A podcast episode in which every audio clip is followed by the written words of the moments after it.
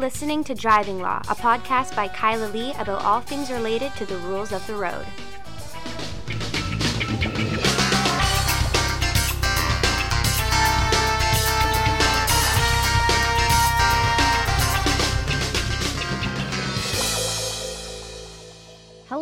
Welcome to another episode of Driving Law. I am Kyla Lee at Acumen Law, and with me, my co host, Paul Doroshenko. Hi, Kyla. Nice to be with you here in the office. Are we? I can't remember if we were together or not together last week. No, we weren't. We weren't. podcast. We weren't. We rarely, it seems we're rarely together. And of course, you can hear we have Wrigley here as well. I'm just going to turn down the intake a little bit because I noticed when Wrigley barks, it shoots it right off the scale. And pretty good chance he's going to bark again. Well, some of our listeners have said to me that their favorite part is when Wrigley barks, and I don't know whether that's an insult to the quality of the programming mm-hmm. on this podcast. The discussion that Or just- Wrigley's barking is the best part. No, Wrigley sparks themselves, or just love for Wrigley. Um, I I choose to interpret it as the latter. Well, I just took him for a walk. He seems to be in a good mood today. He's uh, got his spirits up, and um, yes. it's a nice uh, sunny day today in Vancouver. You've enjoyed yourself a lot at the. PNE. Oh my gosh, have I enjoyed the PNE? I have been like living at the. PNE. Yeah, well, you're not this afternoon, but you've been No. to every concert every night, and I have to thank you because Kyla uh, arranged for front row tickets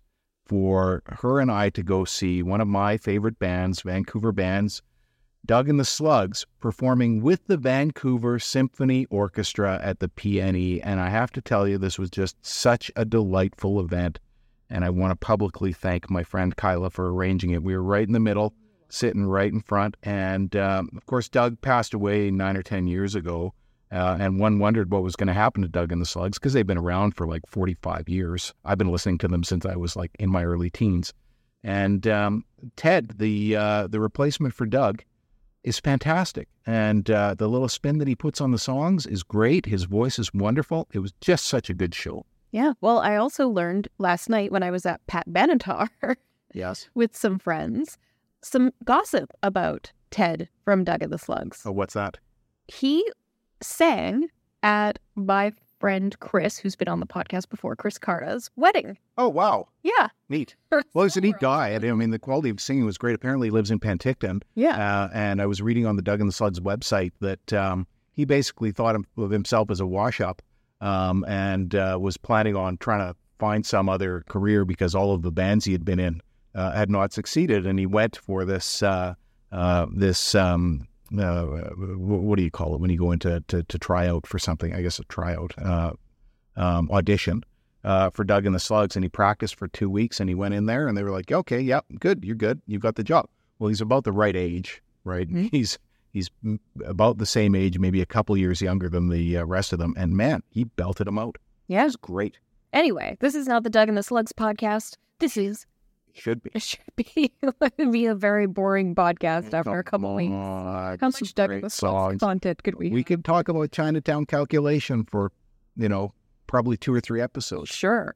But instead, what we're going to talk about is seatbelt laws. Okay, let's go. So there was a traffic court appeal decision, uh, case of Robin Carey, who was uh, convicted of using a or well driving without a seatbelt, um, contrary to Section 220, Sub 4 of the Motor Vehicle Act.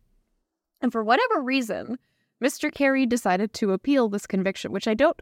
It's like what a hundred Hundred nine dollars. hundred nine dollar fine, no points. No points. No points. And raised a very interesting argument. Well, there were some not very interesting arguments, but there was at least one interesting argument.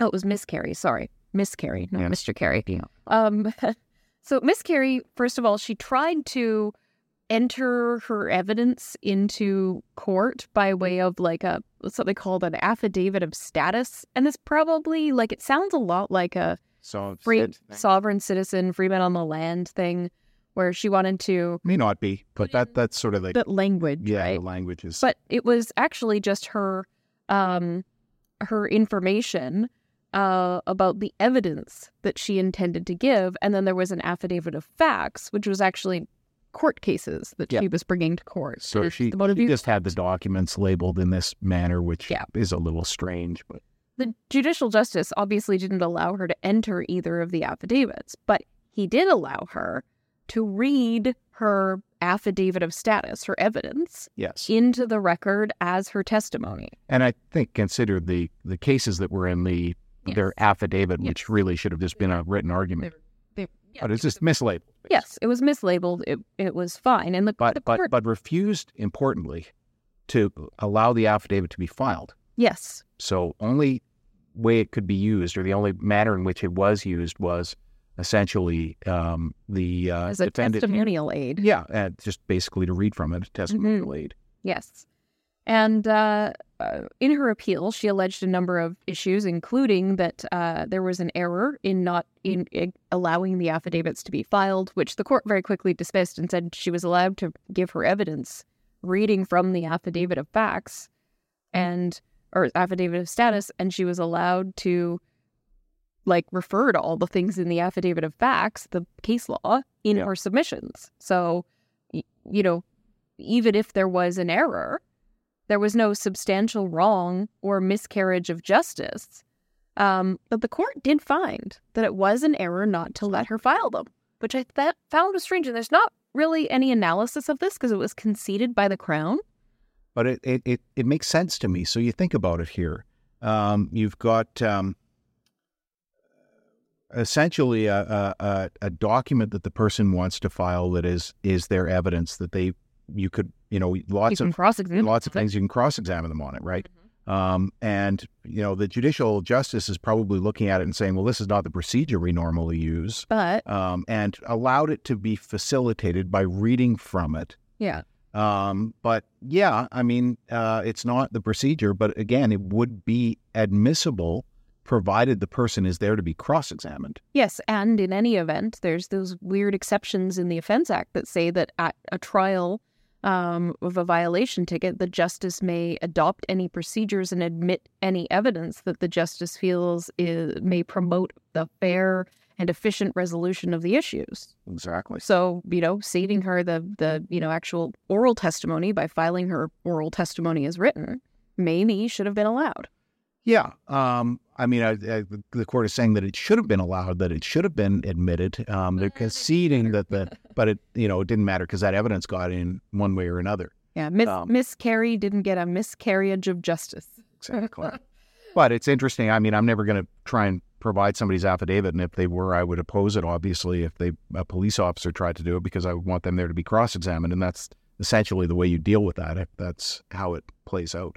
But I thought the more interesting argument in this case was the defense Which that Miss Carey raised, which Yes. was is well, there, she argued that there was trespass onto her property and she couldn't be ticketed onto her property. It doesn't work that way if they're pulling you over to investigate an offense. Like, was another thing that sort of gave me the sov sit yeah, feel. But the offense, um, the defense that she raised to the offense was that there's an exception to the seatbelt law in the Motor Vehicle Act, which is that where a driver is actually engaged in work that requires him or her to alight from and re enter the motor vehicle at frequent intervals, and who, while engaged in that work, does not drive or travel over 40 kilometers an hour, you do not have to wear a seatbelt. So this is the newspaper delivery and milk van delivery. The Amazon exemption. delivery driver. Oh yeah, even the Amazon delivery when they get to your neighborhood, so long as they're not driving under to 40, yeah. forty. Yeah.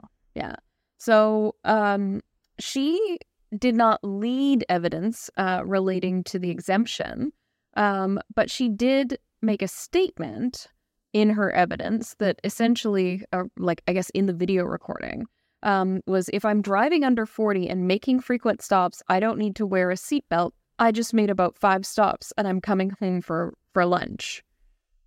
Yeah. So, I mean, this was dealt with by the court, and Kyla will explain it. You've probably already figured out where it's going. Yes. Um, so the judicial justice said what you uh, what you described that the seatbelt exemptions, the frequent stops, had to be in the nature of someone who's driving down a street like we used to think of a milk delivery person or a bread delivery person and deliver to every house or every second house, and they're getting out and running up with something. And if one is actually then again driving any distance, then that exemption does not apply. Um, and uh, the court essentially said because she didn't actually raise the defense um, even though she made the statement, they considered it and they didn't apply it to her circumstances because she didn't provide enough evidence to show that she was somebody engaged in work that required her to get in and out of the car that she was traveling at under 40 kilometers an hour and that uh, she was actually engaged in that work at the time. So she would have had to testify about all of those things. Uh, and even if she made the argument at the end when she was no longer in the on the witness stand, of course, had she not testified about it um, and had that evidence at least before the court to consider, uh, and of course been cross-examined on that Mhm. potential evidence, then uh, uh, basically, even though she makes the argument at the appellate level and maybe referred to it in some point at the at the trial level, that wasn't enough. Yes, and in part because the Offense Act specifically says that the burden of proving an exemption uh, on a violation ticket is on the person who is alleging the A exemption. lot of people, which is also a lot, of, a lot of people don't understand. And It's not a criminal charge. her admission that she was on her way home for lunch meant that she was not actually engaged in the work any longer. The the work was over. The work was You'd over. done her last Yes. stop. After your last stop, and you're delivering milk. You don't drive back to uh, Abbotsford in your milk truck without It's like your seat. yeah, you're like a milk delivery driver, but it's your your day off, and you decide to go out to the Tulip Festival, and you don't wear your seatbelt. Exactly. I didn't make a lot of stops. You know. in my job. Anyway, Yeah, it was uh, interesting that she would uh, appeal this to BC Supreme Court. You think of the amount of time involved? the cost of the transcript, Yeah. like to just pay for the cost of the transcript is is enough that it's not But you know, it can be really meaningful to somebody. So what the heck? enough. Okay, well, You know, who are, who, are, it is. who are we to judge?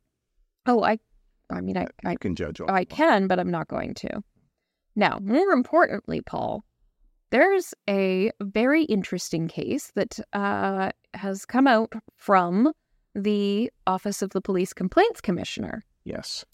And so, You told me about this, but I haven't read it. yes, uh, So- you you sent me a link, and it wasn't even the story I was interviewed in. And I No. thought that was very rude. Well, I think it was before you were interviewed. I don't know. No, it was uh, Was it? yeah. Okay. um my story. I'd already tweeted the story I was. My apologies. Yeah, yes. okay. Sorry. So In any event, you're always four steps ahead of me and 10 steps ahead of everybody else. So, this case involves something that we see, unfortunately, maybe a little bit too often. Yeah. And, you know, I didn't see it um, for the first 10 years of Mm-hmm. my practice or eight years of my practice. And it's probably because our volume went up so high and we're so often asked, you're so often asked to comment about these things. And, you know, changes in attitudes. We're seeing this now quite frequently. And it is Police officers who get pulled over, investigated for impaired driving, and in the course of the investigation say something to disclose that they are a police officer and suggest that perhaps maybe they should be given different consideration. And you'd think at this point that they would all know. Um, you know, I know retired, know. retired police officers who have known for a long time. One friend of mine was pulled over speeding in Washington State, and he was like, "I absolutely will not say anything. Absolutely will not say anything." And the officer asked him, "You remember?" And he's, "Yeah." So it was he'd already given him a warning and was Right. releasing him. He was like, "Yeah," and that was it. Yeah, you have to confirm that you remember if you're asked, but you can't you shouldn't raise it and be like, "Oh man, I'm a cop. This is going to ruin my career," which is essentially what this officer in this discipline case did. and and so many do in a in, Yeah. in a manner you It's know thinking always that it's obvious. plausibly deniable or Or- something and it's every time you know the Every time oh, good, it's interpreted it, at, it's in the wrong way. way it's going to be viewed Yeah. Now, what I find interesting about this, and, and maybe contrary to your point, is it seems to be connected to the IRP scheme. Yeah I feel like as a police officer, like if you're off duty and you get charged with a criminal offense, at least then you can say, I'm presumed innocent, I maintain my innocence, I'm fighting these charges, and you know, like like most impaired charges, like 95% of them are going to resolve under the Motor Vehicle Act. in bc and if they're your client Yeah. uh, it's not the same with every other lawyer Cli- kyla Oh. the the, the uh, I just assumed. i used to be the head of the bc impaired driving lawyers organization a long time ago it doesn't exist anymore it was uh, basically shut down after irps came out but i knew the success rate of lawyers around the province Well, it wasn't the same as yours well, I don't but everyone's yeah succeed in every single one, but yes. well that's true and people have different arguments and the arguments that they think are important they talk to their clients about them and they lay it out and they're you Mhm. know all good lawyers trained doing knowing what they're doing. But in any event, the point here is that it's not ninety five percent. That's for sure. Sure. Okay. But whatever. I think the IRP scheme, though, has a big impact on it because the consequences are immediate. So it's like you're not getting in your police cruiser and policing the next morning. Yeah, you can't go to work and uh, drive your uh, police car. Yep. You've got to disclose it immediately to your employer the moment it happens. But the other reason I think it happens is because officers know that it's not criminal and they know it's administrative and so they're thinking to themselves well maybe because it's not criminal i can i can bring it up i can mention the fact that i'm a police officer and uh, and that might you know might be some discretion uh, that the officers got to cut me some sort of break give me a 24 hour driving prohibition or something like that what they should be thinking and be cognizant of is that there's going to be a report one way or another. Mm. Uh, they're not letting them drive down the road. So if you're in that situation and you're under investigation and you're a police officer, I'll tell you right now, you're under investigation for impaired driving. You're pulled over and you're subject to an ASD demand. Do not refuse. Absolutely provide a sample. Only provide one and keep your mouth shut. Yep. That's my advice because the uh, um, you're not obligated to provide two, which is going to be used as corroborative evidence against you ultimately down the road because of the uh, the uh, consequential investigation. Um, and if you refuse, um, that's a bad thing. So the officer in this case, he was recommended to have a five um, day suspension without pay uh, for driving while impaired and a three day suspension without pay for seeking preferential treatment. And they were going to be served concurrently, as well as a written reprimand because he drove with an expired license. and the matter went to review. Um, a review on the record was done by the police complaint commissioner. Yeah. And they determined, they said that the proposed discipline does not adequately address the seriousness of the officer's conduct and that the level of discipline proposed by the discipline authority does not sufficiently consider several aggravating factors, one of which they placed great significance on was the prevalence of impaired driving. And, they're absolutely entitled to place that emphasis on it, in my view, because think about the IRP scheme. It was introduced in 2010. Um, since then, there's been 11,000 to 13,000 people every year have got IRPs. There's been no decline in it. Mm. And every officer now has a lot more experience in investigating because it used to be 7,500 impaireds. It'll be 13 years this month of IRP scheme. Yeah. And yeah, we're at September 1st today. Yep. So, um, yeah, it was uh, uh, 2010. 20, September 2010. 20th, 2010. Uh, day that will live in infamy. Yes. I, I, was a day that always say. stressed me um, and uh, has been uh, has been a, a, nightmare for us, but also um, professionally rewarding in the sense that we've accomplished a lot uh, for our clients over the years. But the um, the point is that there's twice as many IRPs as there ever was impaireds. And all of the officers, there used to be officers who were only relatively skilled would do impaired driving investigations um, unless they were general duty officers and had no choice. Uh, but now it's uh, every single officer is trained to operate an ASD and is likely, uh, you know, conducted some of these investigations and should know better. Yes. So interesting.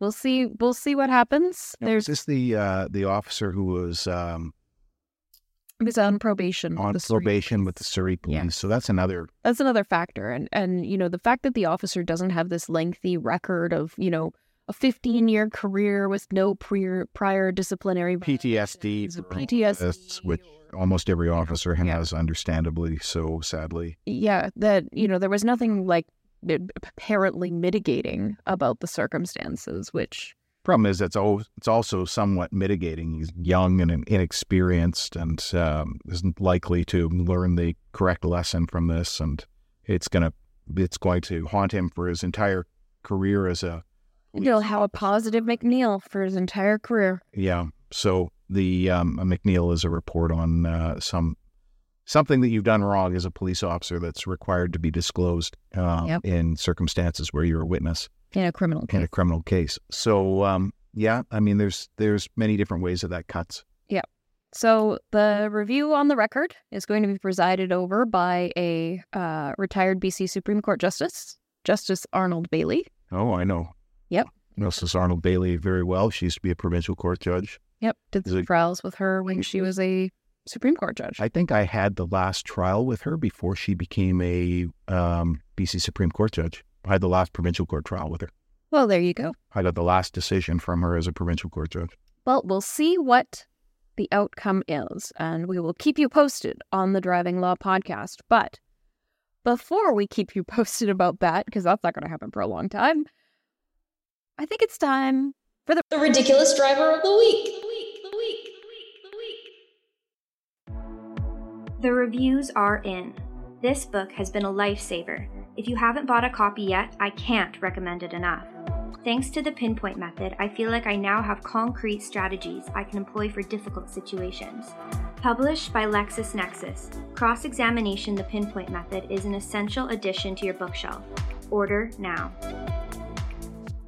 This is such a good ridiculous driver of the week and kind of fits in with my whole country music theme uh, life. Um, I have to say, okay, there is a, a driving lawyer uh, in Calgary. I will not name who it is, but if they listen to this podcast, they will know that I am talking about them. Uh, who would definitely do this? Yeah, I don't know. Um, so uh, this involves a uh, a uh, uh, large Ford sedan, the same type that you would see a Grand Marquis used as a police vehicle, and this was in Nebraska, and the police were called. Why, Kyla? Because there was a bull in the car. So it's a it's a Crown Vic, and you can find this online, and I'm sure uh, Jay will will put in the uh, the link on our Twitter account. Longhorn steer. But it's a long. Uh, he's got first. He's got bull horns out on the hood. Okay, that's great. but then he's got the roof cut off on the passenger side, front to back, and somehow he's managed to get a longhorn steer live into the car. into the car. How it, how it got in? and and it is like a Texas Longhorn. It's huge, huge horns on this thing, and he's cut the windshield somehow. It looks like he's replaced the windshield with plastic, piece of plexiglass, and he's driving around, and his passenger is this bull, um, and uh, it, it- it's gigantic. What does he have written there on It the was- side? It was from Best car entry. best car entry from uh, the Nebraska's big rodeo parade. Yep. So And and he's he's been he's been driving this car for years in parades. Oh okay, but has he had the bull in it every time? Like this was driving down the highway with the bull in it, and he's got yeah, I don't think he's been allowed to do it. Like doing it in a parade versus doing it in real life, it's Well, he's got some metal fencing there. That's the type of metal fencing you would see at the at the at the corral, um, maybe at the at the uh, at the bull riding ex- exhibition or exposition or what have you. Uh, and uh, and you know driving down the highway, and I'll bet that bull thinks it's going awful damn fast. Um, I just think it's so awesome. okay. This, this. this story is in the Associated Press, and I love like the the quotes in the story. First of all, the bull is named Howdy Doody, Awesome. which is funny. Um, and his wife says that uh, he, the owner of the car, thinks that he's a movie star, that Howdy Doody is basically like a family member. And she says, the amount of money that he's spent on this whole darn project between the car and the bull, I could have had a brand new kitchen. Rhonda Mayer. um, the uh, interesting thing is, uh, this is like a Texas Longhorn um, cattle here that he's got. What, what's that? Howdy Doody? Yeah. Um, and um, they are uh, held out as one of the uh, very easy uh, examples to understand uh, evolution because um, uh, what happened was uh, European cattle made it to North America. Some escaped, ended up in the area of Texas. Uh, and then over a fairly short period of time, like 100 years, they went from having these little horns to having these gigantic long horns.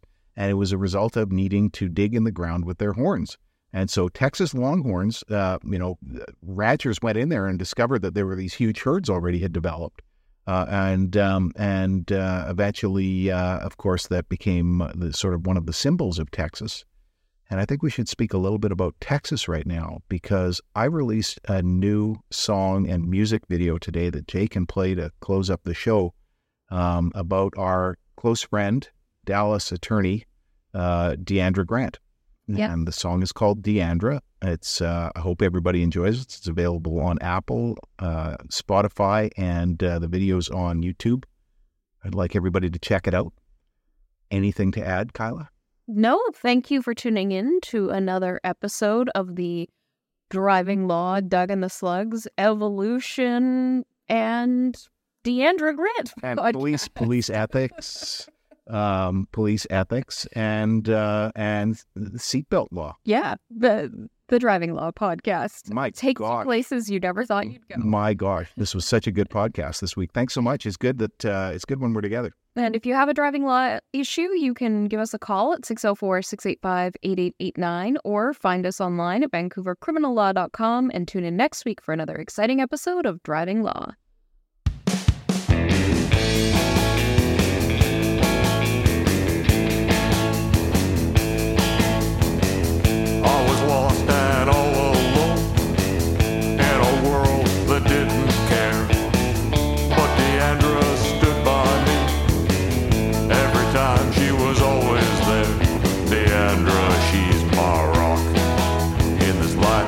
She's all I've got.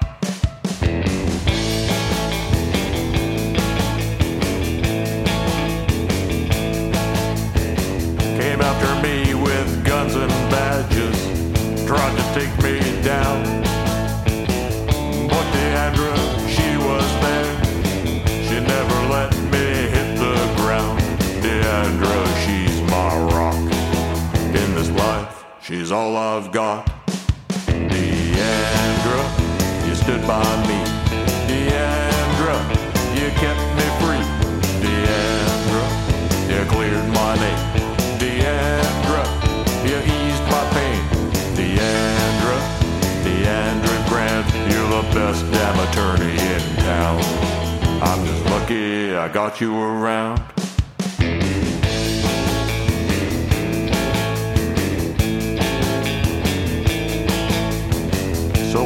Friends turned their backs on me. She knew the truth and kept her faith. Deandra, she never wavered. She stood by me, my one defender. Deandra, she's my rock. In this life, she's all I've got.